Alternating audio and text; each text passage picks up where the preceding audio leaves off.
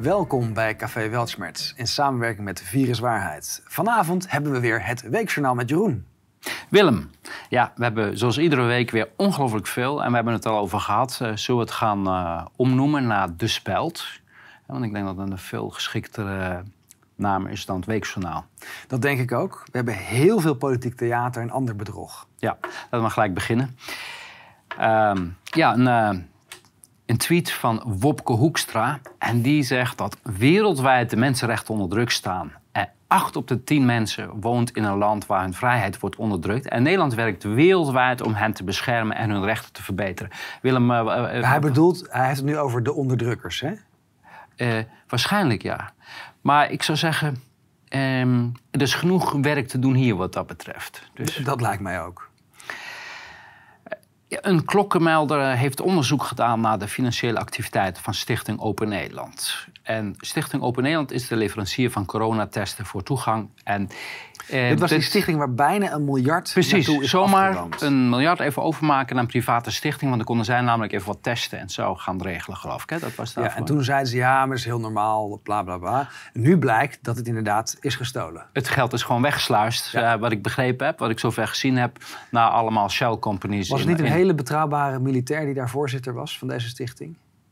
Wie was het ook alweer? Ik, ik, ken zijn naam niet meer, maar in ieder geval, dit wordt vervolgd. Uh, het zoveelste schandaal. De, de corruptie uh, vliegt je om de oren. Uh, provinciehuis Leeuwarden gesloten en omgeving ontruimd om serieuze dreiging. Ja, dit is een bekend recept. Ja, maar ik heb gehoord dat daar bananenschillen voor op de stoep lagen. Hè? Dus dat, toen konden mensen uitgeleiden. Ja, nee, kijk.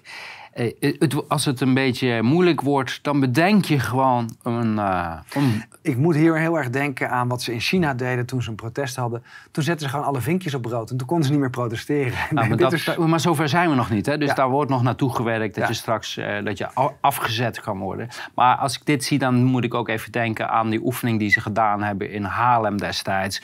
Hè? Dat daar wekenlang militairen op de stoep stonden en nooit iemand die ooit gevraagd heeft: ja, maar wat was de bedreiging en van wie kwam en is er aangifte gedaan. En hier gaan we ook nooit meer iets van horen.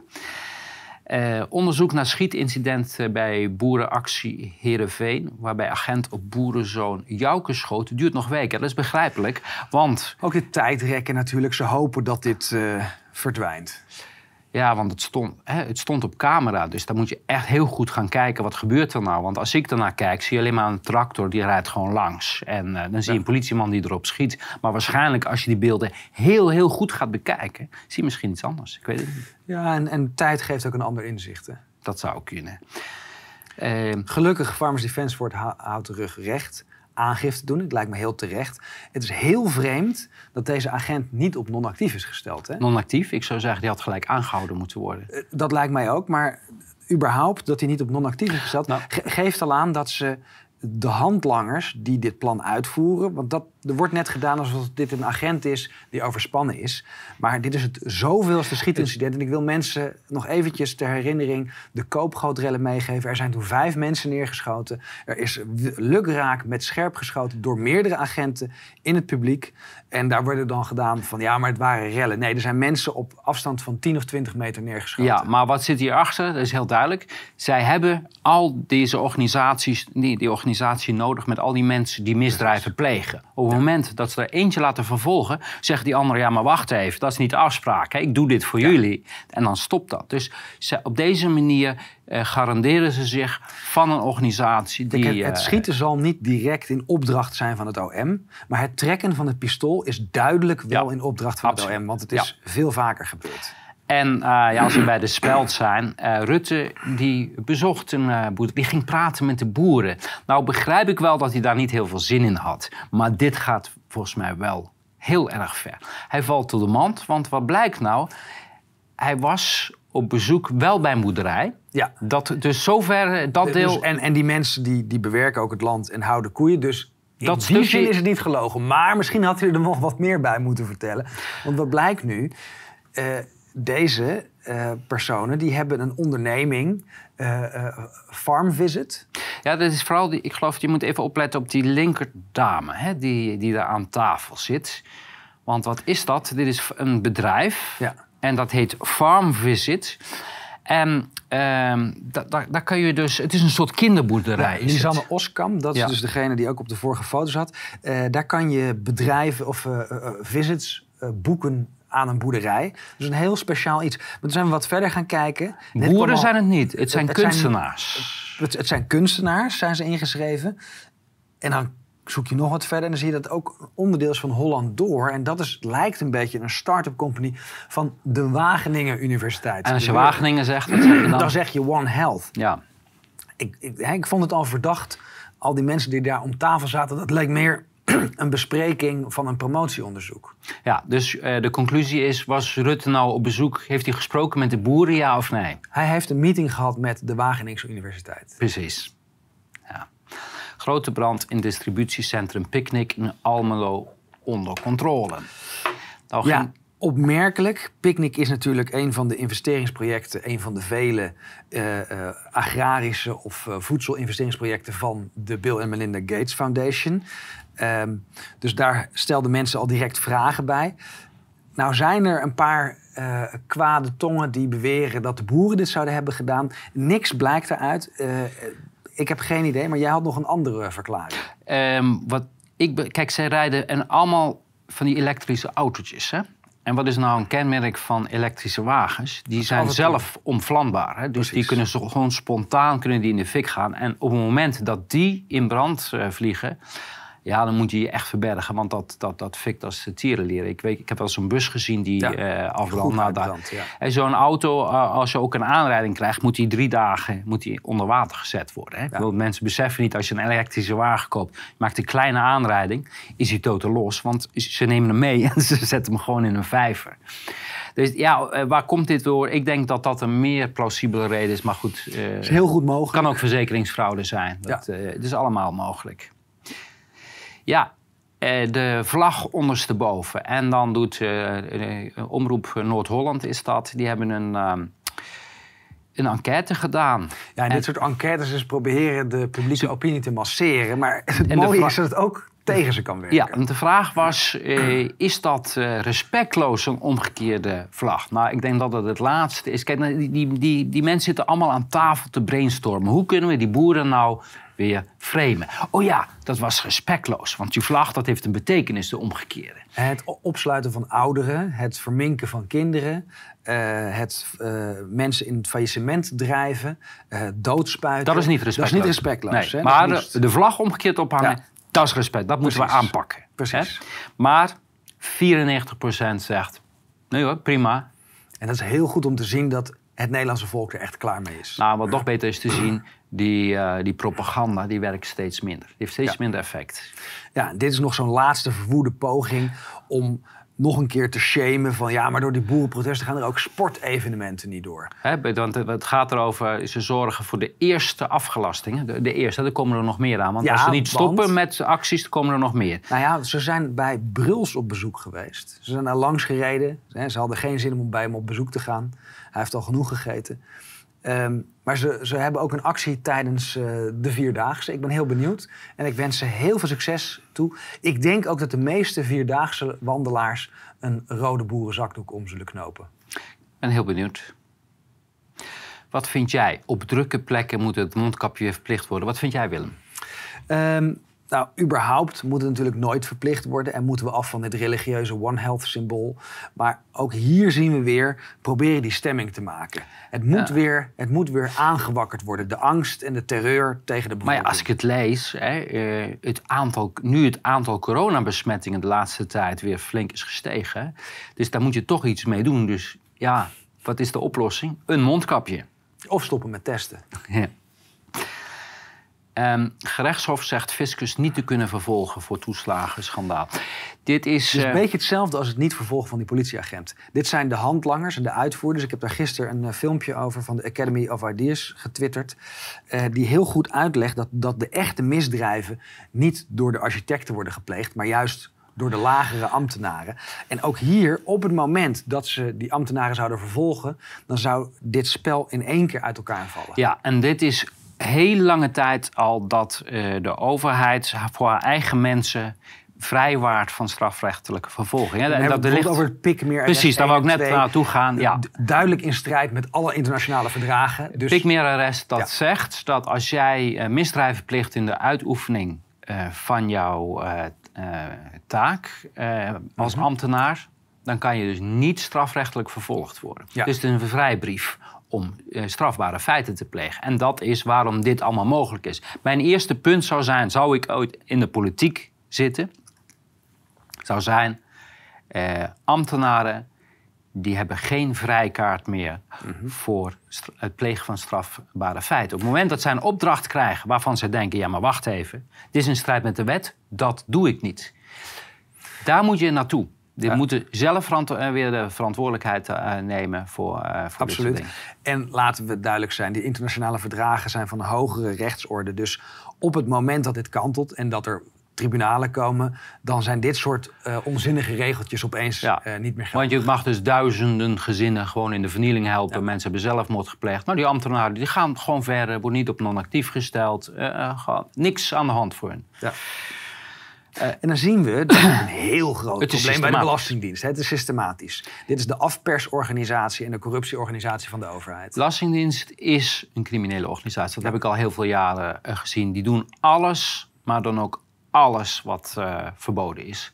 En ze, ze zijn er nog vaak trots op ook. Ik heb vaker ook in, met Fort Oranje tegenover die mensen gezeten. En die zijn heel trots op hoe zij mensen slopen. Dat vinden ze prachtig.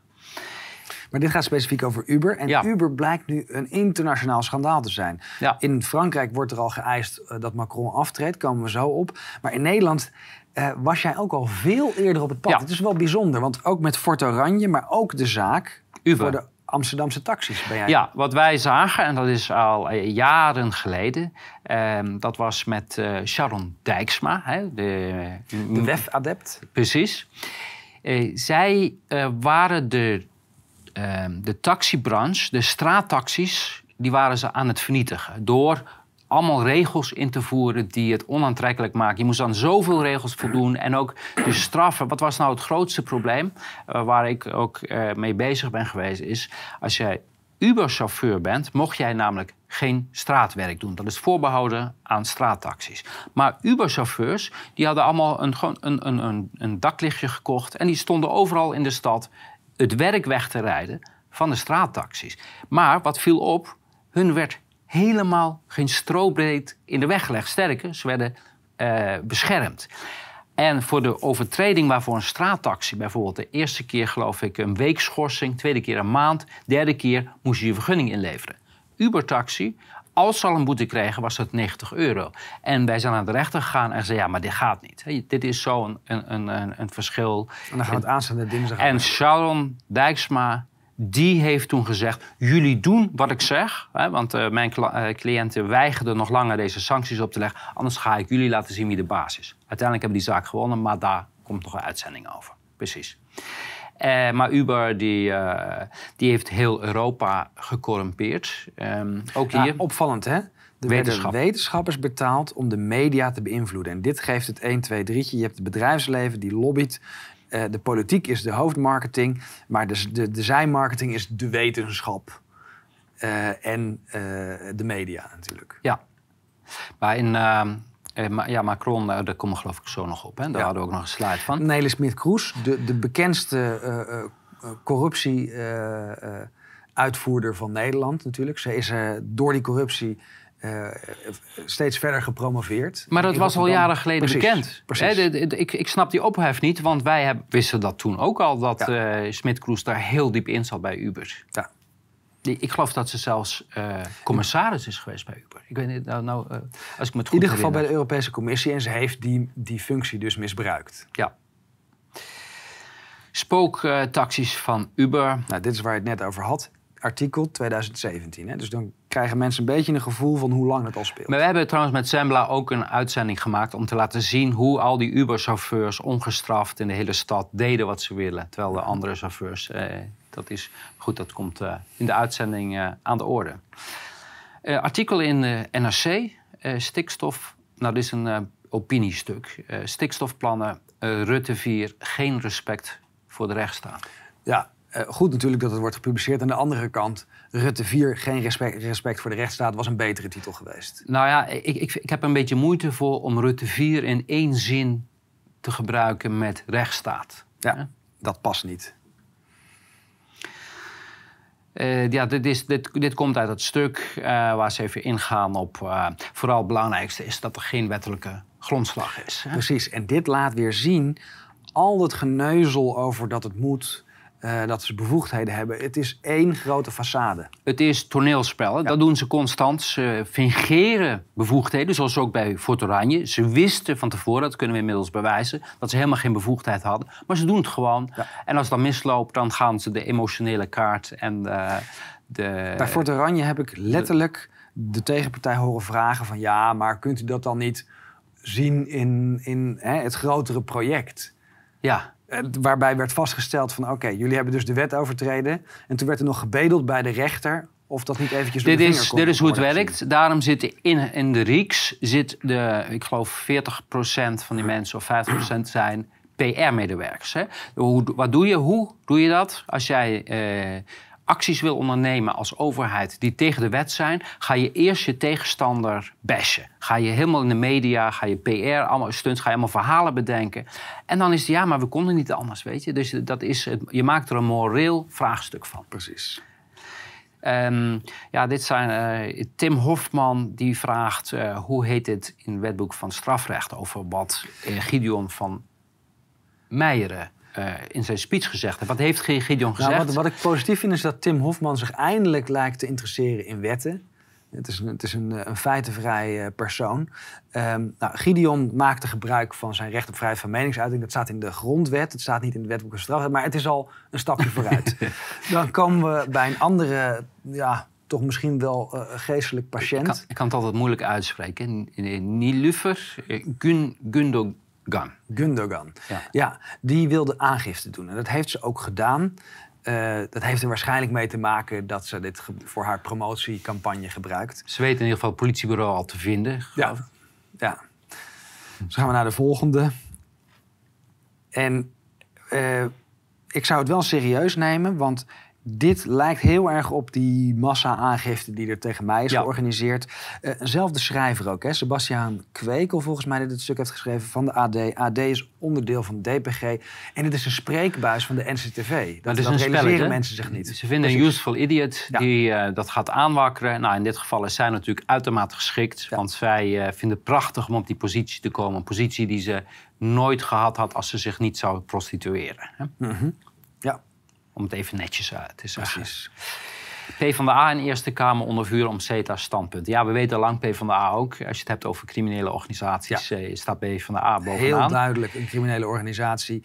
Uh, ze spelen het spelletje weer en mensen kijken die WOP-documenten na. Ook met de spoedwet hadden ze al achter de hand dat GroenLinks en PvdA mee zouden stemmen. Ze hebben hier gewoon een rekensommetje gemaakt. Ah, PvdA kan schone schijn doen in de Tweede Kamer. Wij zijn tegen, want ja. het uh, be, uh, je weer bonuspunten halen. Ja. En ondertussen was er al lang een handjeklap in de Eerste Kamer dat ze wel mee zouden stemmen met de CETA, want daar waren ze wel nodig. Dat laat zien, alles is uh, fake. Ja. Goede opmerking van Marjolein Faber, volgens mij van de PVV.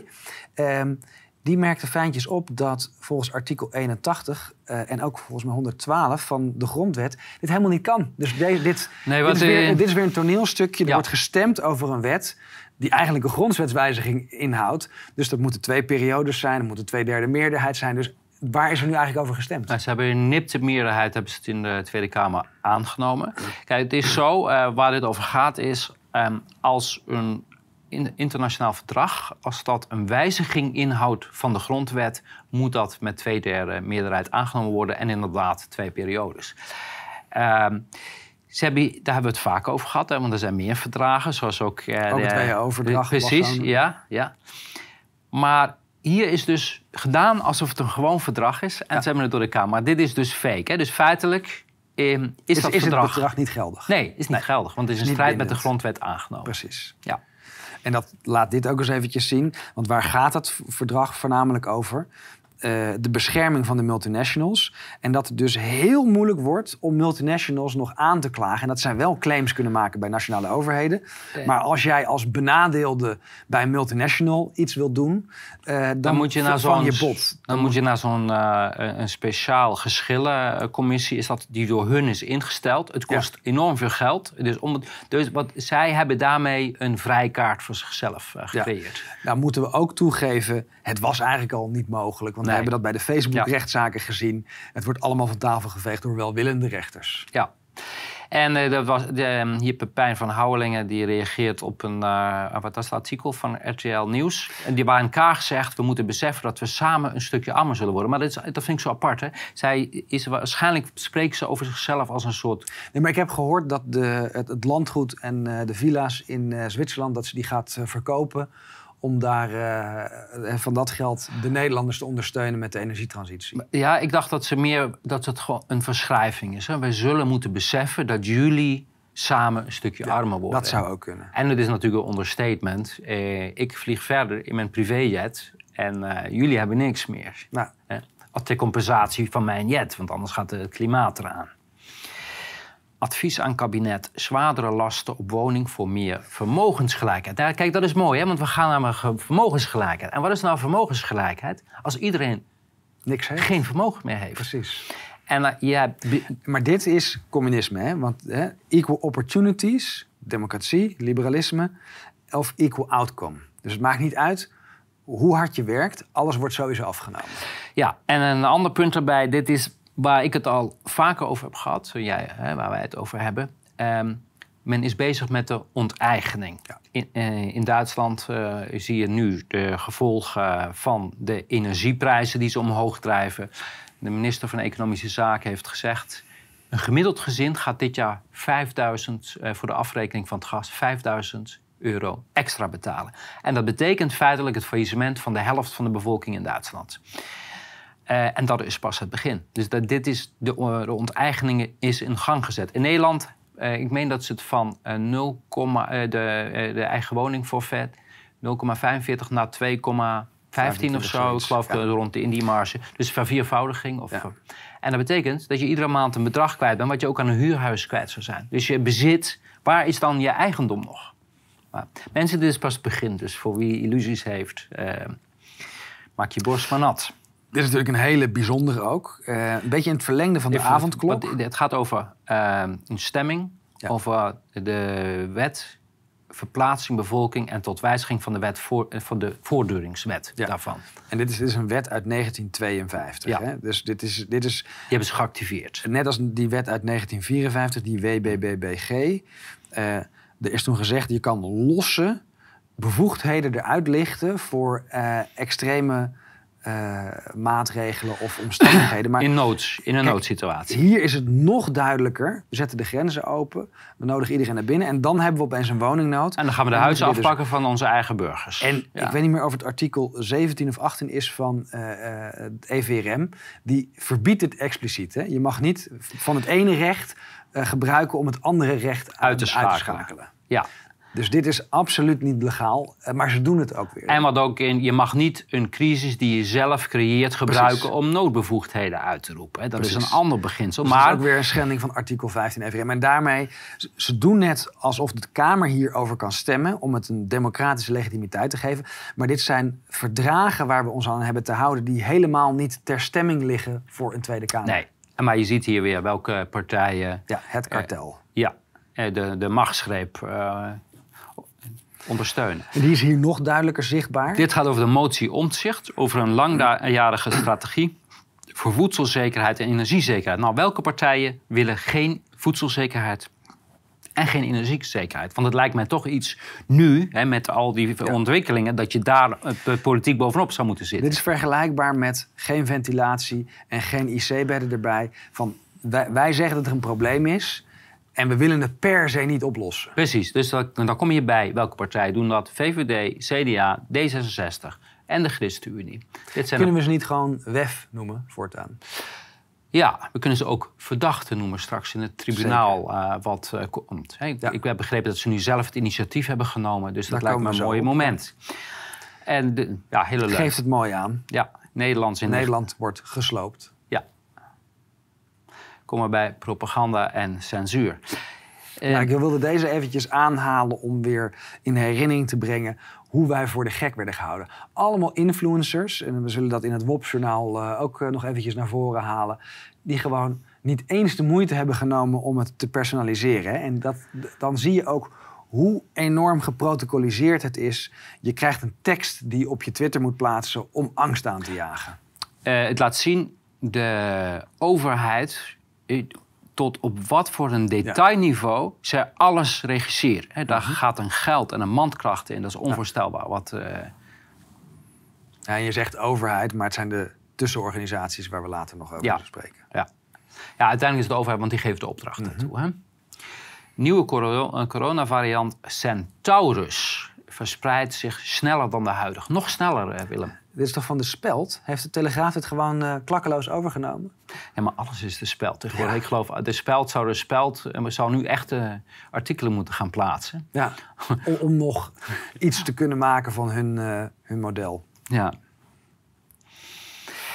Ja, dit, dit, ja, we hebben weer. Ja, ze hebben de propaganda, maar ook de censuur. En die wordt steeds nijpender. Uh, weer een YouTube-kanaal zijn we verloren. Waarom? Omdat we een speech uitzonden van een Europarlementariër. Ja, dat kan natuurlijk niet. En dit, dit geeft aan waarin we zijn beland. Als wij uh, speeches uitzenden van het Nederlandse of Europese parlement of van rechtszaken, dan zet YouTube of Facebook uh, het kanaal op zwart. Ja, moet je je voorstellen hoeveel kanalen wij al. Hè, we hadden ja. kanalen met uh, 60, 70.000 uh, abonnees. Ja. En iedere keer weer opnieuw opgebouwd en ja. weer weg. En eigenlijk is dat genoeg. Hè? Op het moment dat de censuur zo strak is, dan is het bewijs van een dictatuur. Dat is niet een indicator van een dictatuur, het is een bewijs van dictatuur. Nou, en als je het over dictatuur hebt, uh, dan kom je bij burgemeesters die uh, meedoen. Bronkhorst verwijdert vlaggen van boeren.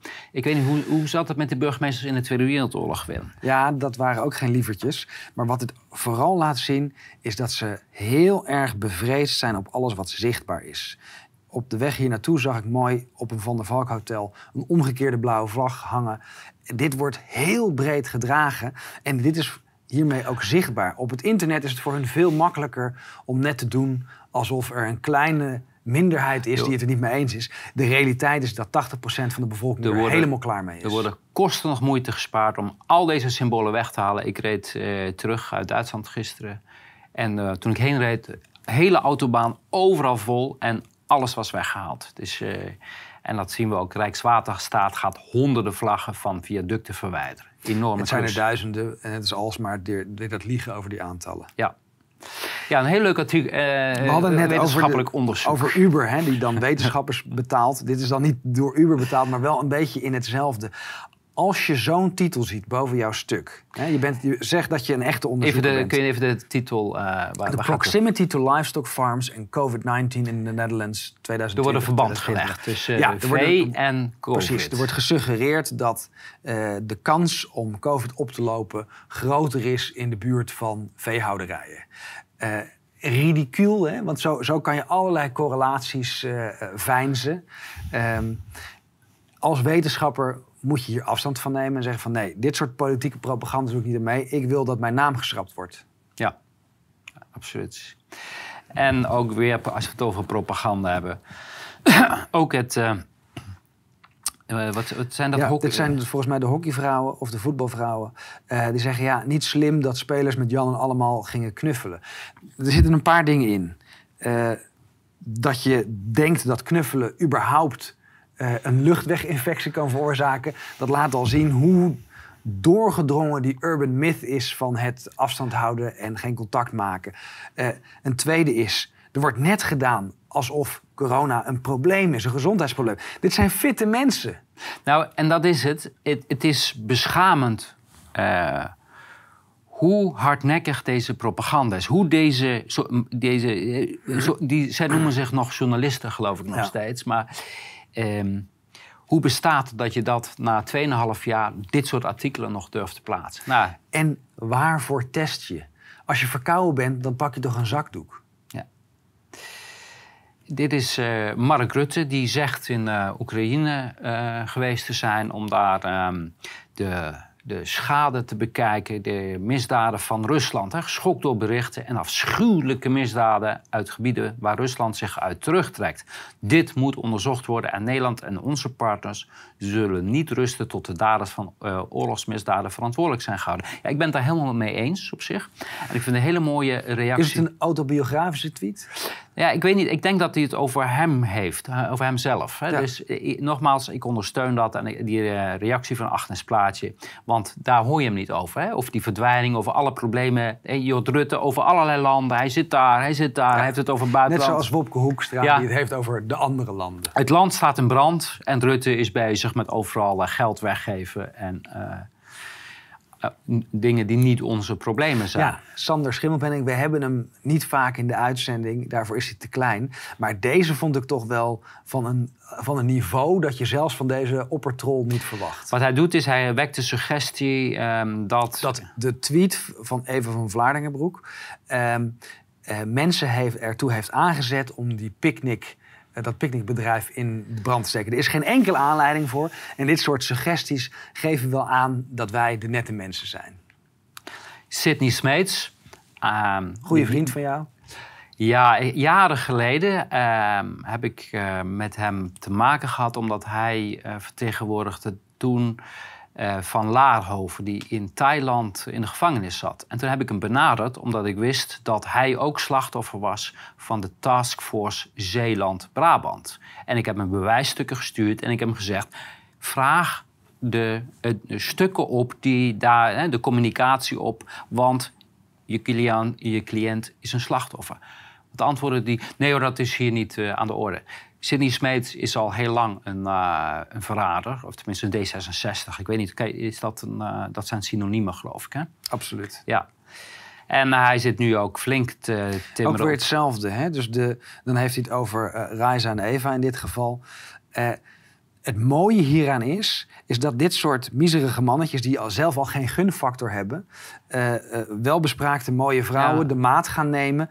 Dit werkt alleen maar meer irritatie op tegen de WEF. Wat ik nog niet begrijp, en ik, ik, ik probeer op alle manieren dat te begrijpen, maar als je nou uit de politiek moest stappen omdat jij met je handjes aan uh, kinderen gezeten hebt, dat je je dan niet heel stil ergens. ja. uh, nee, maar wat typisch is aan dit soort mensen is dat er geen enkele schaamte is. Uh, over schaamteloos gesproken, ja. komen we bij de volgende. En dat is Hasna El Maroudi. En die zegt, die, waarom worden klimaatactivisten veel harder aangepakt dan boeren? Eh, stel je eens voor dat de boeren Marokkaanse uh, komaf zijn. Hebben ze geschoten op uh, klimaatactivisten? Ja, dit, dit, is, dit is echt te gek voor woorden. Ook weer op twee of drie lagen. De klimaatactivisten worden extreem mild aangepakt. Uh, ze worden niet van het veldje geknuppeld zoals bij de coronaprotesten. ze worden niet beschoten zoals, zoals bij de boeren. En überhaupt wat hebben de Marokkanen te maken? Ik spreek heel veel Marokkanen. Ik krijg meestal een duimpje. Ze vonden die avondklokzaak fantastisch. Ik kan niet meer stuk bij ze. Uh, Marokkanen zijn helemaal niet van het milieuactivisme. De enige reden waarom zij dat schrijft, is natuurlijk omdat ze zelf Marokkaan is. En op deze manier een valse tegenstelling wil creëren. Dit is gewoon puur polariseren. Ja, uh, het genderen, Willem. Meisjes en jongens, deze basisschool is genderneutraal. Iedereen mag een jurkje aan. Ja, ik vind het schokkend hoe al die scholen hierin meegaan. En nogmaals, kijk, wat, wat voor gender iemand is, moet iedereen helemaal zelf weten. Als kinderen een jurkje aandoen, Doe het vooral. Eh, doe wat je niet laten kan. Maar dit propageren, dit stimuleren alsof je. Ik denk dat het heel gevaarlijk is. En daarom ben ik ook echt een groot tegenstander van positieve discriminatie. Want je wekt negatieve discriminatie op. Wat we nu hebben, in Nederland was best een, een, een, een zacht klimaat voor uh, gender neutral of, uh, of uh, LGBTI communities. Dit werpt ze eigenlijk weer in de frontlinie. Het en het polariseert. Het wekt weerstand op. Dus dit wekt juist homohaat op, waar we uh, juist de goede kant op gingen. Dus ik vind het een hele domme. En hier zie je dat aan, hè? van dat genderneutraal. Men wil deze woke-agenda per se niet. Het is afgelopen. Sterk, en men kotst ervan. Ja. Hè? Het wekt zo'n weerstand op. Als je nu zo'n vlag ziet en zo, dan denk je van op ja. sodemieteren dan mij. Terwijl, ja. nogmaals, ik, uh, ik vind wat iedereen doet, moet hij vooral zelf weten. Precies. En ook een mooie deze. De meeste mensen die nog geen boosterprik of herhaalprik hebben gehad, zijn ook niet van plan deze te, uh, te halen. En wat zie je? Uh, de, de mensen indien men gevaccineerd is, maar nog geen boosterprik, dan zie ik dat bijna 70% gewoon zegt: nee, doe ik niet. Precies. En dit is wereldwijd. Er is een, er is een prikmoeheid, net zoals dat er een moeheid is bij, die, bij dat woke gebeuren. Men moet het niet. En dat is echt een probleem, want er liggen honderden miljoenen prikken. Duitsland, eh, wat zei ik nou uh, vorige keer? 800? 300 miljoen? Nee, veel meer, 800 of 700 miljoen prikken. Er was wel echt voor iedere Duitser acht prikken hebben ze nog liggen op de mhm. plank. Die moeten ze nog kwijt. Nederland hetzelfde. Die heeft ook nog tientallen miljoenen prikken liggen. Dus wat gaan we daarmee doen straks? Vernietigen. Ja. Komen we bij internationaal. Ja, ombudsman over verwijderde sms-berichten van de Leyen. En hij noemt dat wanbestuur. Ja, dat is wel echt het understatement van wanbestuur, het jaar. criminele organisatie. Iemand die bewijsmateriaal wat gewoon overgeleverd moet worden kwijt heeft gemaakt. Dit is net als Rutte leiding geven aan de criminele Ik ben voor zuivere definities. En als je ja. wanbestuur kan alleen maar sprake zijn als iemand een poging doet om te besturen. Dit zijn, eh, dit zijn mensen die uh, alleen maar aan het graaien en geld wegsluizen. En een bevolking aan het knevelen zijn tijdelijke blokkade van Facebook en Instagram uh, dreigt in de EU. Dit ging eraan vooraf. Willem, wat, wat denk jij hiervan? Ja, wat ik hier denk is dubbel. Er wordt weer geveinsd alsof onze gegevens en onze rechten moeten worden beschermd. Maar de EU wil zelf die gegevens natuurlijk hebben om daarna iedereen in kaart te brengen wie zich niet houdt aan de doctrine. Dus ja, uh, het is van de regen in de drup. Maar ik ben wel voor een blokkade op zich. Ik, ik denk dat een blokkade heel goed is, maar dan van de Europese Unie zelf. Ja. En uh, John Bolton, de voormalige veiligheidsadviseur in de Verenigde Staten, uh, die geeft toe uh, buitenlandse koers uh, gepland te hebben. Ja, eigenlijk niks nieuws. Het is niet nieuw, maar het, uh, het geeft wel aan wat er eigenlijk is gebeurd in de Oekraïne en hoe de NAVO te werk gaat. En vooral Dit is een terreurorganisatie. In Venezuela tijdens Trump. Hè? En ja. weet u wat er van Venezuela geworden is? Hè? Dat is nu Precies. een failed state. Dat was ja. ooit een heel welvarend land waar alles functioneerde. Ja. Het is nu Mad Max gebied. Oh, Hunter Biden, dat gaat lekker los afgelopen week. Het is onvoorstelbaar dat er een president is eh, waarvan de zoon op zo... Ja, de vader natuurlijk ook, maar ja. de zoon bij zoveel schandalen betrokken is. En de bedragen die zij er doorheen... Uh, en het gaat mij helemaal niet om dat iemand crack neemt, weet je. Ik ben echt voor zelfbeschikking. Ook weer Het gaat erover dat natuurlijk uh, Biden allebei volledig chantabel zijn. Dit, dit, dit, dit zijn marionetten geworden. Natuurlijk moet Biden direct aftreden en in een verzorgingstehuis worden geplaatst. Uh, ja, nog zo eentje. Een, uh, van, ook van een uh, weet het, informatie van de Air Force Informatiedienst. Ja. Hij geeft toe 230 misdrijven met seksmisdrijven met kinderen. Ja, en dit zit dan echt een beetje in hetzelfde eh, stukje als. Uh, hoe heet hij nou? De, met waar Ghislaine Maxwell uh, net is voor veroordeeld. Ja, ja, ja. ja, ja de Epstein Files of de Epstein uh, Trials. Um, wat zo raar is, is dat het daar stopt. Daar zit natuurlijk veel meer achter. Het is bizar, hè? want waar is de lijst van, van uh, Ghislaine, heet ze geloof ik. Hè? We hebben daar niks meer van gehoord. En ja. ook deze, het staat nu wel vast, het komt uit een lab. Dat niet alleen, het is allemaal gepland. Je kan het zelf opzoeken. Eh, bepaalde sequenties die in de prikjes voorkomen, die in het virus voorkomen... die zijn al in 2015 gepatenteerd. Eh, daar kan geen uh, eigenlijk geen twijfel meer over zijn. Moderna is ook geen echt bedrijf. Hè. Mensen denken van Moderna, een farmaceut. Nee, geen enkel middel op de markt gebracht. En voornamelijk door financiële injecties. Eerst door DARPA en BARDA. En daarna door de Gates Foundation en door AstraZeneca. Is er überhaupt iets opgetuigd. Dit is een Shell Company. Ja, het was al enige tijd bekend dit. Hè? Ja. Dit is niet iets nieuws. Ja. Maar ook de, uh, Jeffrey Sachs, de, de, de chairman van de Lancet, geeft nu toe... het komt waarschijnlijk uit een lab. Ja. En daar kan je nog een tweede vraag bij stellen. Who cares? Er is geen gezondheidscrisis. Precies, ja. Want dat geeft toch weer het idee dat er wel iets aan de hand uh, zou zijn. En, en, dit is natuurlijk de speld van de week. Uh, Pfizer die vraagt uh, het, het, gerecht om de rechtszaak ehm, te stoppen. tegen de, hoe heet het, whistleblower, tegen de... Ja, want het verweer, en dat is een mooie, ja, maar de FDA wist ervan. Ja. En ik denk dat ze hier de ja, ze hebben gelijk. Ze hebben gelijk. Ze hebben alles door, doorgesproken met de overheid. Deze prikjes moesten op de markt. Maakt niet uit. Jullie gaan ze verkopen. Ja, het gaat over een klokkenluider die naar buiten gebracht heeft. Uh, wat een uh, bedrogger in al die onderzoeken is geweest. Inderdaad. Dus ook daar weer... Er is helemaal geen deugdelijke toelating op de markt. Die is gebaseerd op fraude, dus is niet geldig. Ja. Elon Musk ziet toch maar af van Twitter. Ja, er waren iets te veel fake accounts, heb ik begrepen. Ehm, interessant. Ik ben heel benieuwd wat Twitter gaat doen. Gisteren was het even offline. We dachten al van, oh, er, er breekt te veel waarheid door. Uh, er wordt op de noodbutton uh, gedrukt. Hij is toch weer online gekomen. We houden het in de gaten. Ja. Dit is waar, we het net over hadden, de stage waar alle politici, Europese politici, ze hebben ergens een uh, set opgebouwd. Ja. En daar, eh, want ik denk dat ze het te onveilig vinden om naar uh, Oekraïne te vliegen. Ergens is het ook logisch, hè? want hoe geloofwaardig is het dat je al die heads of state meeneemt naar een oorlogsgebied? Dus ze hebben ergens een, een plek waar ze een, een gebouw hebben wat afgebroken is. Een auto staat daar met wat glas. En al die mensen die in, op maanden afstand daar bezoek komen, precies dezelfde plaatjes. Met dezelfde auto, met hetzelfde gebouw. Dus uh, Rutte die is hier weer bij een andere toneel. Ja, daarmee uh, zeggen we niet dat er niet beschoten is. Daarmee zeggen we dat dat beschoten gebied als set is ingericht. Daarna. Ja. Ja, maar je ziet eh, de, het bezoek aan een boerderij is fake.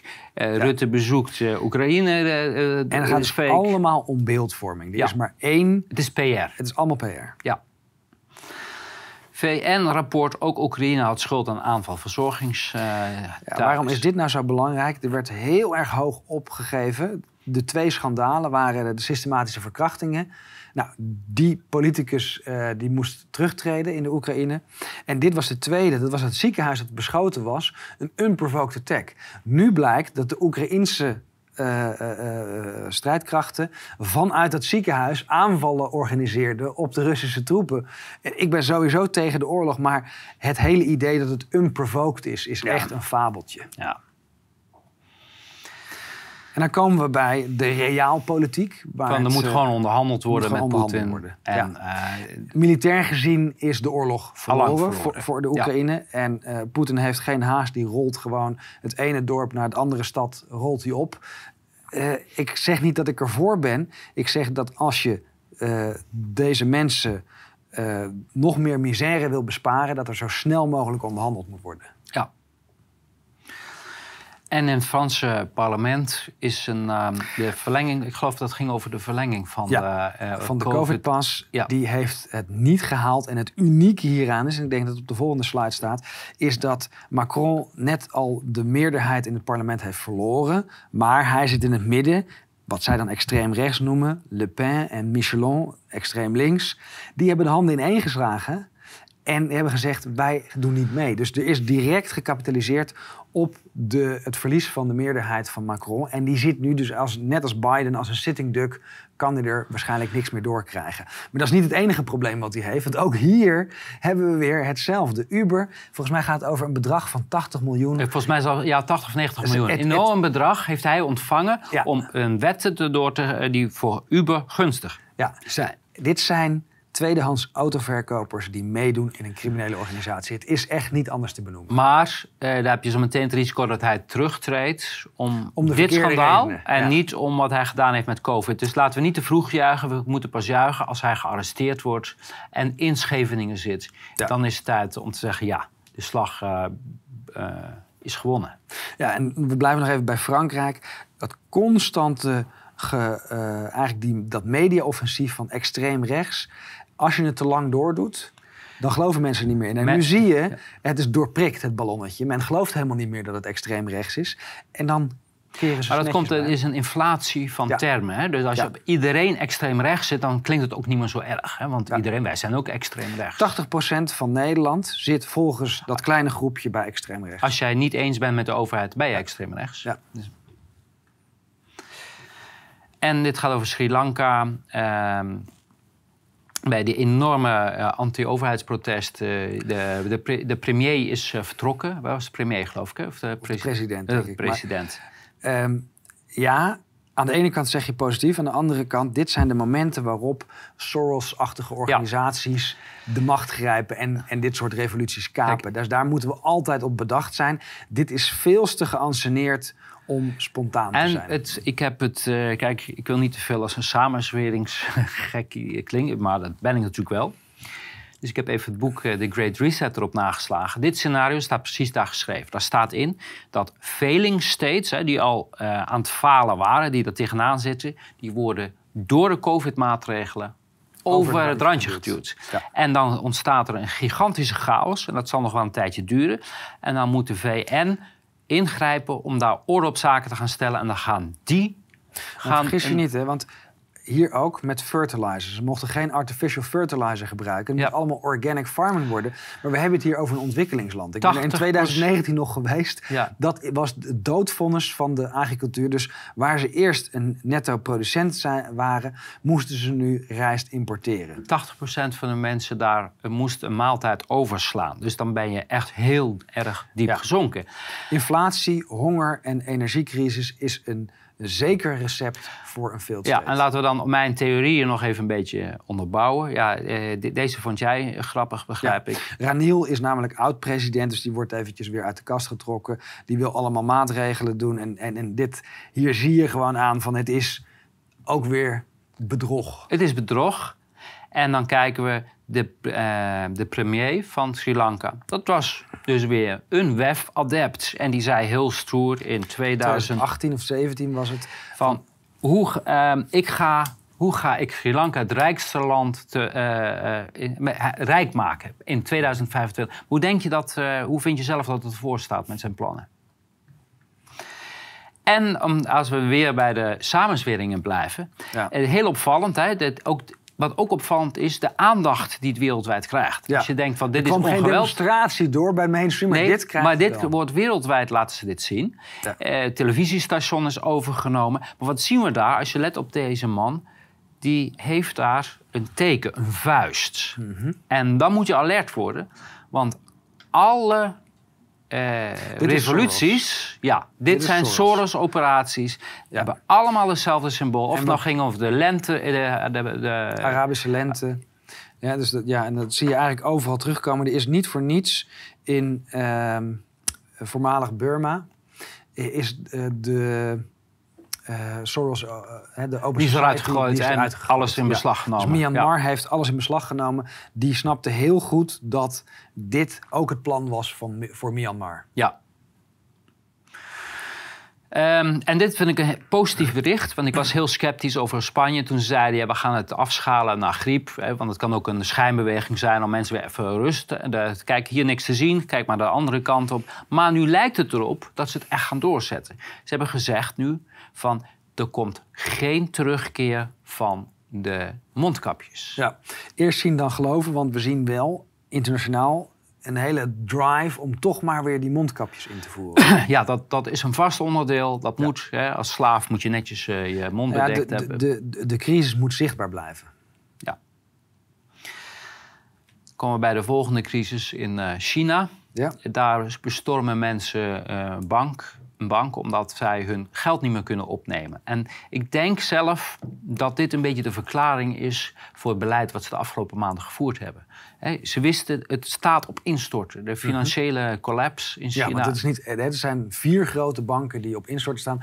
En we hebben een aantal maanden geleden ook al het grootste vastgoedinvesteringsfonds... dat eigenlijk ook op, uh, op imploderen staat. Dus uh, financieel uh, kunnen we daar nog uh, wat vuurwerk voor dit, eh, Ik denk dat dit pas het begin is. China, uh, China staat al jaren op instorten, financieel. En ik denk dat ze nog zoveel mogelijk grip proberen te krijgen op de mensen. En dat doen ze via COVID. En dan zie je weer dat het keihard wordt neergeslagen. Maar, als we naar de volgende slide ja, gaan...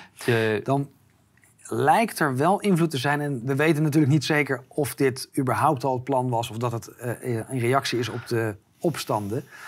Maar ook China uh, bestaat uit mensen en ook die mensen kunnen van zich laten horen. Heel veel mensen kijken naar China als een soort monoliet. Dat is niet hoe het echt in, elkaar zit. Maar ze trekken de vaccinatieplicht terug. Voor, uh, heb je niet meer nodig om bijvoorbeeld sport te bezoeken of uh, musea.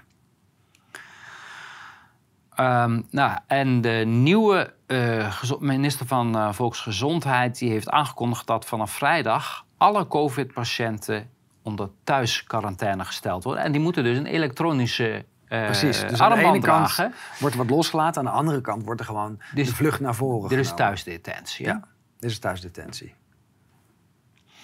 En Baerbock, dat is het, uh, ja... Dit, het, het, lagnummer. ja, er zijn wel meer lachnummers in, uh, in Duitsland. Vaccinatieschade is dan hetgene dat het eerste in je opkomt. Maar er was wel meer mis met deze dame, dus we weten het niet zeker.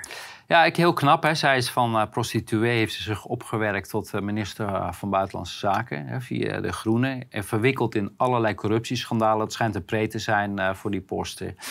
Maar, het is een vereist. Het is een vereist, inderdaad. Maar ehm, ik ben heel sceptisch dat het eh, door die vaccinatie komt. Van, ik geloof niet. Hè, dat dit, was, is na de Mexicaanse griep is vastgesteld, is uitgekomen dat geen enkele politicus heeft zich laten injecteren met de real stuff. He, die hebben, ze hebben allemaal iets anders gekregen. En dat zal nu niet anders zijn geweest. Dus um, dit zijn de nieuwe vacatures. Men vraagt een, uh, een bureaumedewerker, uh, maar graag ongevaccineerd. Ja. Waarom zou dat zijn, Willem?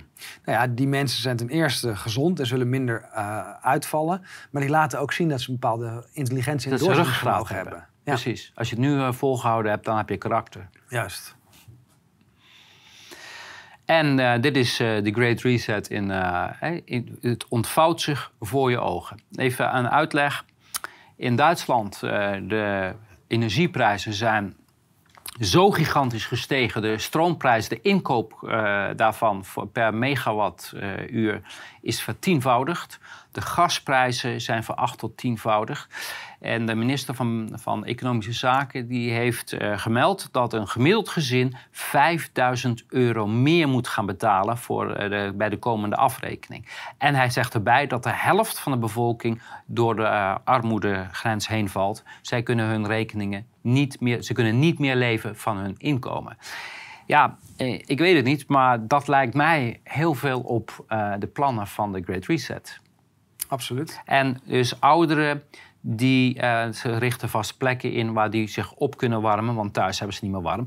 En nog één opmerking hierbij.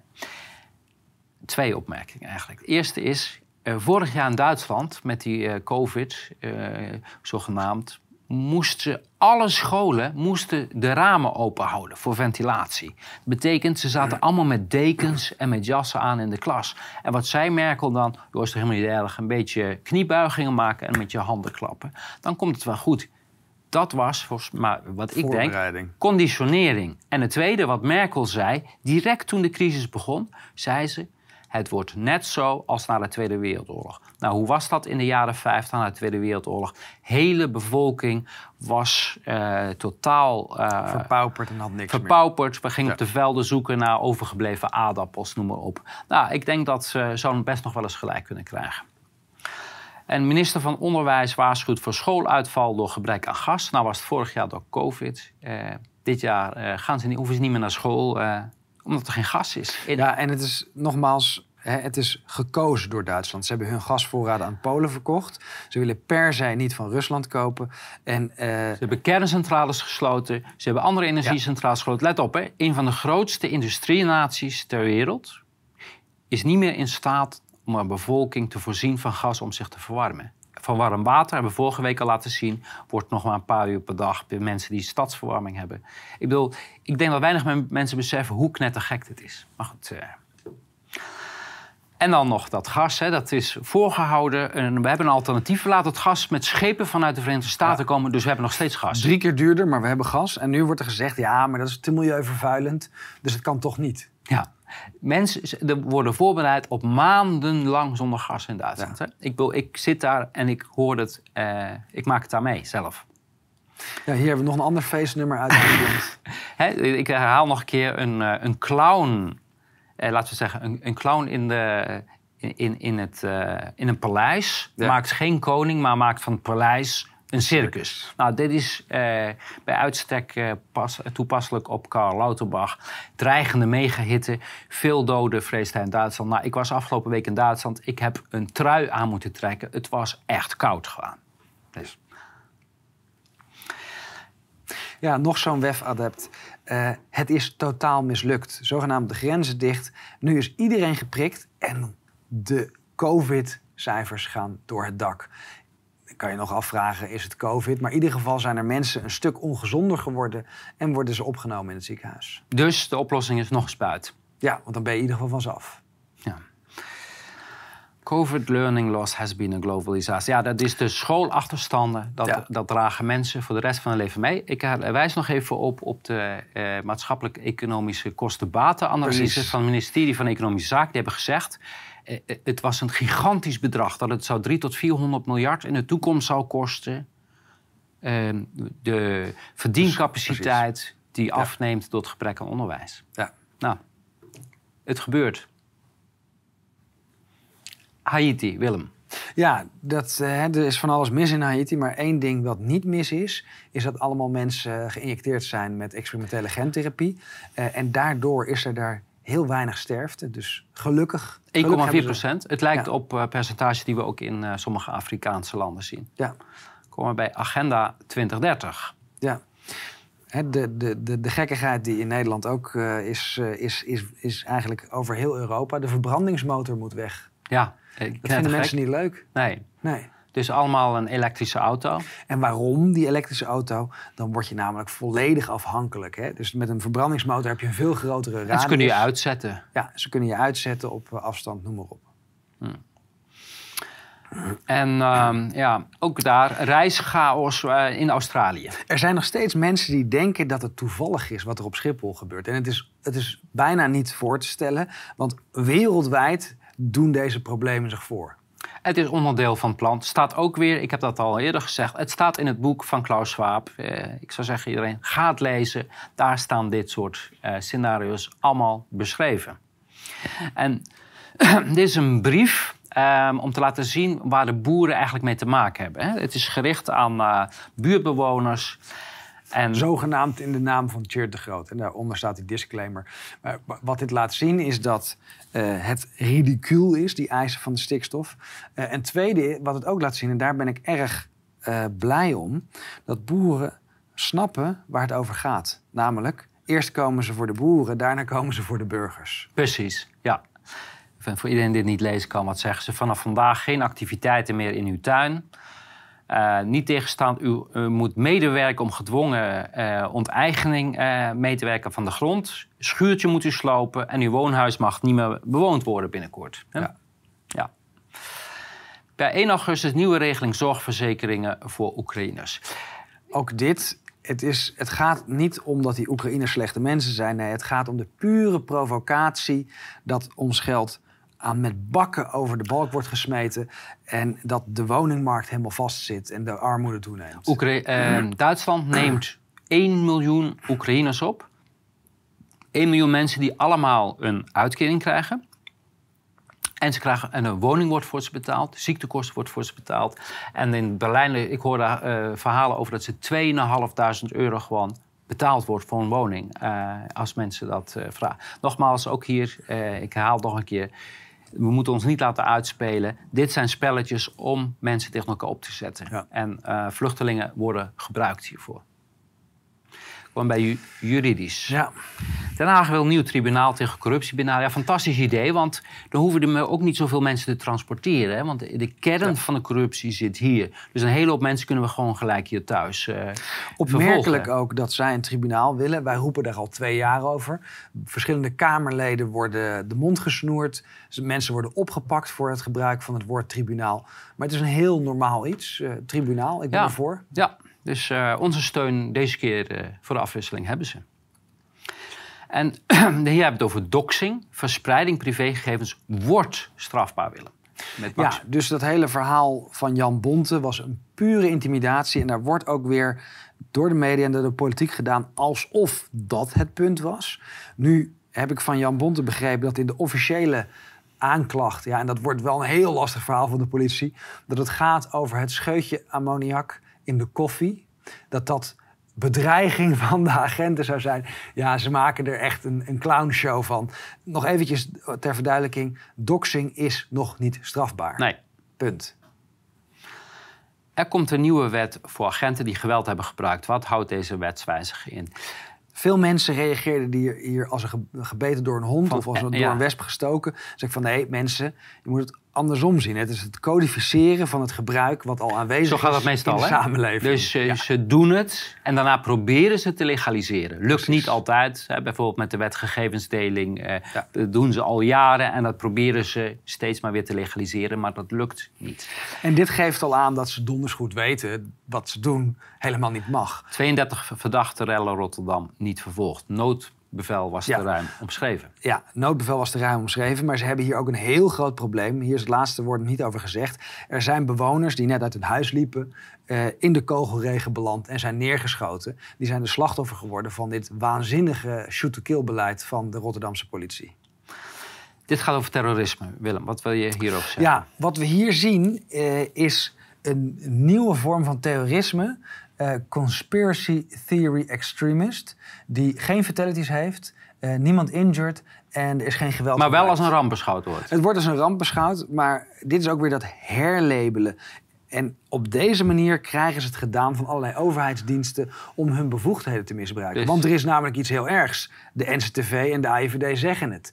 Maar dat is dus allemaal weer. Een PCR-test voor terrorisme. Een PCR-test voor terrorisme. Ja. Um, ja, en dit zien we ook steeds meer. Uh, de, uh, dat men probeert uh, op een repressieve wijze mensen ja. bang te maken. Dit gaat om een leraar die um, heeft de coronamaatregelen genegeerd en die is dus terecht ontslagen. Ja.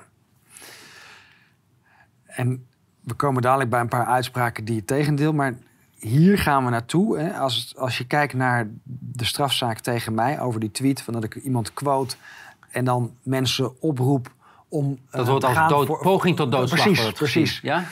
Um, deze uh, uh, werknemer heeft inderdaad uh, een veroordeling op basis daarvan gekregen. er wordt haar verweten, omdat ze zich niet aan de regels heeft gehouden, dat zij mensen in levensgevaar. Er zijn een paar mensen zijn overleden. Dit gaat in een artikel in de Spiegel, de, uh, de coronadood in een verpleeghuis. En er wordt dus een medewerker vervolgd, want zij had zich niet laten testen. En daardoor heeft ze waarschijnlijk een virus binnengebracht. En daardoor zijn een paar mensen uh, overleden. En daarom wordt zij vervolgd wegens ja. uh, doodslag of poging tot doodslag. En ook hier weer, het strafrecht moet wettelijk en overtuigend bewijs zijn. Dit is natuurlijk aanname op aanname op Hoe kan je dat? Kan absoluut hoe kan je bewijzen Precies. waar zij het virus vandaan Precies. hadden? Als ze het überhaupt hadden of dat het de spuiten gewoon waren. Ja. Dat kan natuurlijk ook nog. Dat waren natuurlijk de spuiten, ja. Inlichtingendiensten mogen, onder strafbare, uh, mogen strafbare feiten plegen onder voorwaarden. Dit is uit België ook hier heel veel ophef van, oh, hoe kan dat nou? Nee, je moet het andersom zien. Het gebeurt al lang en er wordt nu een poging gedaan om het te normaliseren. Ja. En over in scène zetten. Ja. Politiebond meldde eerder dat dat ook brand was gesticht. Wat blijkt, het is gewoon door hun zelf in scène gezet. Maar dat is alleen bij dit geval. Bij andere gevallen nou, gebeurt dat niet. Uh, ook weer uit mijn strafzaak. Dus de zogenaamde poging tot brandstichting bij Bruls. Ja. Maar dat was ook niet de eerste keer. Mensen, kijk de aflevering 13 oktober 2020 van Opsporingsverzocht terug. Toen is er geveinsd dat er gebouwen in de buurt van het RIVM door uh, uh, aanhangers van Farmers Defence Force en Viruswaarheid in de fik zouden worden gestoken. Ze hebben dat moeten terugtrekken, omdat dat inderdaad in scène gezet was. De brand, maar ook uh, de, de uitzending. En dus dit, dat brandstichten, dat had Hitler heel goed door. Hè? Toen die marines van de Lubbe beschuldigde bij de Rijksdagbrand. En constant proberen ze het ja, weer. Ja. Uh, dit is een WOP-stuk. En dat gaat over de boetes bij de, onder meer de boetes bij de avondklok. Wat zeggen ze? Uh, dit is een nieuwe juridische basis waarop de handhaving van de avondklok uh, uh, plaatsvindt. Maar de kernzin is. Dit heeft tot gevolg dat iedere bekeuring die vanaf 3 maart 12 uur wordt uitgeschreven, gebaseerd is op een ongeldige rechtsgrond. Iedereen die boetes heeft gehad, Willem, onterecht beboet. Ja, en dat dus twee dingen. Sowieso protest aantekenen en je geld terugeisen. Hier wordt bevestigd, wat we bij al die artikelen al zeggen... er wordt een façade opgehouden alsof er wetten achter zitten die uh, deze bevoegdheden legitimeren. Het is allemaal bedrog. Fake. Het is, uh, allemaal fake. Het, uh, het, is bluff, hè, dat ja. kan je het zo noemen. En dan wijs ik nog even op het laatste zinnetje wat er staat. Kijk, eerder waren ze bereid dus om achteraf die boetes terug te draaien. maar het kostte 12 euro per bekeuring. En ze hebben nagekeken, er zijn 7000 bekeuringen per week uitgeschreven. En het is niet duidelijk of ze deze service, noemen ze dat, hè? service nog een keer... Uh, en, en, dan ook nog over zo'n lange periode dat nog een keer gaan bieden, die service. Nou, ik noem dat geen service als je een boete terugdraait die je gegeven hebt zonder wettelijke grondslag. Het laat zien het, is een verplichting. het morele verval, tot, het totale uh, lak aan ethisch besef bij die hele overheid, van boven tot onder. Nou, hier weer even wat goed nieuws. Uh, Tarek Koreitem, volgens mij is het ook langs geweest bij het Juridisch Journaal. Uh, die heeft nu al drie zaken gewonnen bij mensen die uh, zorgmedewerkers die non-actief zijn of non-actief zijn gesteld, omdat ze weigerden mee te werken aan een medisch experiment. Ja. En ook, deze vind ik, die kwam vandaag tot mij.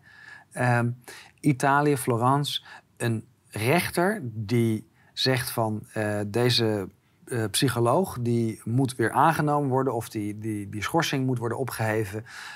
Want op het moment dat het vaccin, de gentherapie, het DNA aantast, mag het nooit verplicht worden. Precies. En dat is een hele belangrijke. We hebben dadelijk in het medische gaan we er wat, wat verder op in. dit is in het verlengde van het vonnis uit Sicilië, waar wordt gezegd van ook al zou er maar één persoon doodgaan aan deze experimentele injecties, dan mag het niet verplicht ja. worden. Dit is een excuusbrief van de Victoria Police uh, van 27 juni 2022. Dit gaat over een uh, report van Rebel News. En die is twee, drie, drie keer is hij aangehouden geweest. En ze zeggen nu, hij is onterecht aangehouden en we bieden onze excuses aan. Sorry, foutje. Opvallend. Nou, ik, uh, Avi die, uh, die maakt er een paar leuke, grappige berichtjes van. Dus hij wordt er niet verbitterd of zuur door. Maar het is echt knettergek. Kijk al die filmpjes waar hij en zijn bodyguard... Uh, terwijl ze duidelijk de pers zijn... worden gemolesteerd door de politie. Niet één keer, maar meerdere keren. Australië is net als Europa een, een dictatuur. Ja onafhankelijke commissie ingeschakeld om bijbanen van wetenschappers te controleren. Je onafhankelijke uh, commissie, dat begint bij mij altijd al uh, een paar alarmbellen te winnen. Als ze net zo onafhankelijk zijn als het OMT, wat denk je, wat komt hiervan?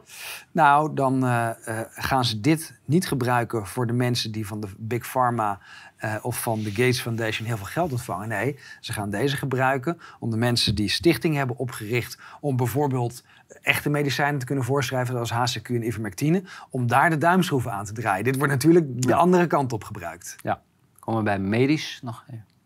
Aantal ambulanceritten absurd sterk toegenomen. Sluitende verklaring ontbreekt. Je had hiermee een fitty met... Nou, geen fitty. Mijn allerlangzaamste leerling die werd weer wakker en zei... hey, Willem heeft wat getweet. Wat bedoelt hij nou precies mee? Hij heeft een hele aparte manier van vragen stellen. Um, maar het absurde is, want dit gaat over een stuk uh, in de Volkskrant. Uh, niet door, door Maarten Keulemans, maar door een collega van hem. En het bizarre aan dat stuk is, is dat er sowieso vanuit wordt gegaan... het kunnen niet prikjes zijn, nee. maar we kunnen niks anders vinden. Waar kan het nu aan liggen? Ja, dus we komen er niet uit. We komen er niet uit. we, we, we moeten uh, maar accepteren dat we er misschien wel nooit achter komen. ja. Uh, Dokterswacht Friesland staat campagne om aantal telefoontjes uh, te verminderen. Kan het wachten? Ja. ja. de nieuwe vorm van zorgverlenen. Ja. Mensen laten stikken. Uh, en we komen weer bij long-covid-patiënten. Wat blijkt? Ze waren bijna allemaal al ziek. En dus mainstream media, in de Bild-Zeitung in Duitsland. Ja. ook dat weer... dus het long-covid-verhaal is ontmaskerd. echt ontmaskerd. Ja. Het is een hoax. En dat betekent niet dat er mensen zijn die net als bij de influenza langdurige gezondheidsklachten of vermoeidheidsklachten kunnen krijgen. Betekent niet dat er mensen zijn waarbij er uh, uh, het uh, Epstein-Barr-virus wordt geactiveerd, wat overigens nog veel vaker voorkomt bij het prikken. maar dat het een groot probleem is bij een, bij een aanzienlijk deel van de bevolking is echt Want dit was het laatste argument waar we zeiden... ja, die spuit is wel goed, hè, want die, al die mensen met long-covid... Maar er wordt nog veel meer gedebunked. Hè. Dit is een... een Vergelijking? Vergelijking, volgens mij uit Denemarken, tussen het Deense en het Zweedse model. En ze zien geen verschil. Terwijl er toch qua maatregelen een significant verschil was. En dit geeft al aan wat heel veel studies laten zien. De maatregelen hebben niks gedaan. Ze waren ja, ze hebben wel wat gedaan. Hè? Ze waren namelijk niet gericht op het voorkomen van transmissies. Ze waren gericht op gedrags, permanente gedragsbeïnvloeding. Precies, ja. En uh, COVID veroorzaakt geen myocarditis. Ja, ook deze mythe wordt weer uh, uit het water geschoten. Uh, het is een fabeltje dat je van COVID myocarditis krijgt. Overigens, van de prikjes krijg je het wel. Dat is geen fabeltje.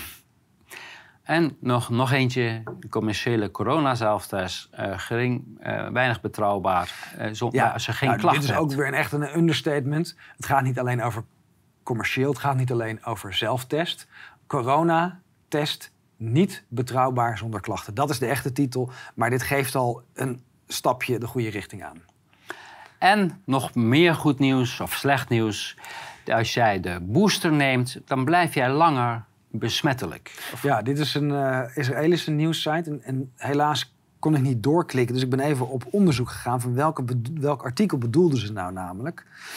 Dan gaan we naar, door naar de volgende. De New England Journal of Medicine. Op zich is dit het, het clubblad van Pfizer. Dus ik, uh, er wordt een hele andere term wordt er iets geclaimd over de shedding and culturable virus bij de Omicron-infection. Maar als je het doorleest, dan gaan we naar het volgende plaatje. de characteristic participants uh, die zijn allemaal geboosterd. Uh, ten opzichte van de delta. En in dat figuurtje zie je met het, met het uh, paarse gedeelte dat ze bij de omicron langer shedden. Ja, maar is dat door de vari variant of door de prik? Ja. En, en, en dit is constant, die, die onderzoeken worden op zo'n manier uitgevoerd dat je de conclusie twee kanten op kan trekken. Maar de circumstantial evidence is duidelijk. Krijg je een prikje, vernietig je je immuunsysteem. En nog eentje. En dit is dan wel uh, uh, weer positief nieuws. Als je een infectie hebt gehad, ben je immuun. Moet je natuurlijk geen prikje meer nemen, want dan maak je je immuunsysteem weer kapot. Dus uh, gewoon, als je de infectie hebt gehad, ben je klaar. Nou, dit is waarschijnlijk wat die rechter uit Florence heeft meegenomen. Dit is een studie uit Zweden. Die hebben wij al aangedragen in onze zaak tegen uh, de Gezondheidsraad. Toen werd nog gezegd, ja, niet peer-reviewed. Hij is inmiddels gepubliceerd. En die laat zien dat het wel integreert in het, het menselijk wijzigt DNA. je DNA, wat ja. keihard ontkend werd ja, altijd. het werd keihard ontkend. Uh, dat konden ze doen omdat er geen studie was gedaan. Dat hebben ze namelijk overgeslagen. Nu is die gedaan en staat het vast. Ja, ook weer een mooie. Hè? Dus uh, Boris Johnson die, uh, die ruimt het veld om een of andere uh, ja, nevenfunctie die hij had als party animal. Um, waardoor hij echt waarschijnlijk, of waardoor hij de vervolging probeert te ontlopen. Wat we zien in Engeland, en dat is niet anders dan in de rest van de wereld, is dat juist de geprikte sterven en in het ziekenhuis komen. 90% was drie tot vier keer geprikt. Ja. Een piloot die overleden is nadat ze in Antwerpen een muggenbeet krijgt. Is dat... Daar hebben we ja. weer een correlatie. Ja, uh, ik, ik, had een idee erover, uh, maar jij hebt nog een misschien wel veel betere verklaring. Kijk, zo'n uh, mug die spuit ook allerlei antistollingsfactoren in. heeft dat een, een, reactie gegeven met de spike of met de, de antibodies tegen die spike? Dat zou kunnen zijn. Maar veel logischer is. Nou ja, ze had onderweg, had ze, uh, in het vliegtuig heeft ze ook een kopje Colombiaanse koffie gedronken. En uh, daarna is ze overleden, dus ik denk dat het door die koffie komt. Hè. Dus ja. Colombiaanse koffie veroorzaakt uh, acuut, ja. onverwachte dus dood. ja, het punt dat je wil maken is ja. van... er wordt nu naar een mug gewezen, maar ze kunnen beter naar de olie. Waarschijnlijk is ze gewoon gevaccineerd. En als je vliegt, dan heb je meer kans op tromboses. En waarschijnlijk is dat gebeurd. Maar goed, dat is speculatie. We zullen het waarschijnlijk nooit weten. En dit was natuurlijk een hele mooie. Wie hebben de Wimbledon, Wimbledon gewonnen? Een Russische en een ja, als we, naar de volgende, als we naar de volgende gaan. Ja. ja. Dat is fantastisch natuurlijk. Uh, een beetje, hè, dus de Justica Poetic, Poetic Justice. Um, dat de mensen die worden geboycott toch winnen op Wimbledon. Ja. Ja, dan komen we bij deze. Het, het blijft maar doorgaan, maar we willen het toch eventjes naar voren halen. 150 studies die het hebben gekeken naar uh, wel of geen masker. Geen effect, wel geen, schade. Precies, het heeft geen enkel effect. Uh, waarom laten we dit zien? Omdat ik denk dat het belangrijk is nu we de, de maskergekte weer terug zien komen. Mensen, het is debunked. Ja, niet doen en gewoon zeggen Precies. wegwezen ermee. Ja. ja. ja. Prachtig. De vlaggenindustrie draait overuren en ook de, de zakdoekindustrie doet uh, goede zaken. Um, vandaag en de rest van de week allemaal weer acties. Uh, een mooi initiatief Weltschmerz en Viruswaarheid werken hier allebei aan mee. En dit gaat over een internationaal uh, summit of uh, symposium, waarbij op de eerste dag alle feiten worden vastgesteld van wat was er bekend, wat is er nu bekend, hoe zit het nu eigenlijk? En dan hebben we het op de eerste dag over COVID. En de tweede dag gaat over Agenda 2030. En er zijn uh, internationale topgasten bij. Ja, dit is echt een, een internationaal congres met, met sprekers van grote naam. Goed. Nou, we zijn weer over tijd, Willem. Dus het was weer heel veel deze week. Ja. En Dankjewel. tot volgende week weer. Tot de volgende. Goed.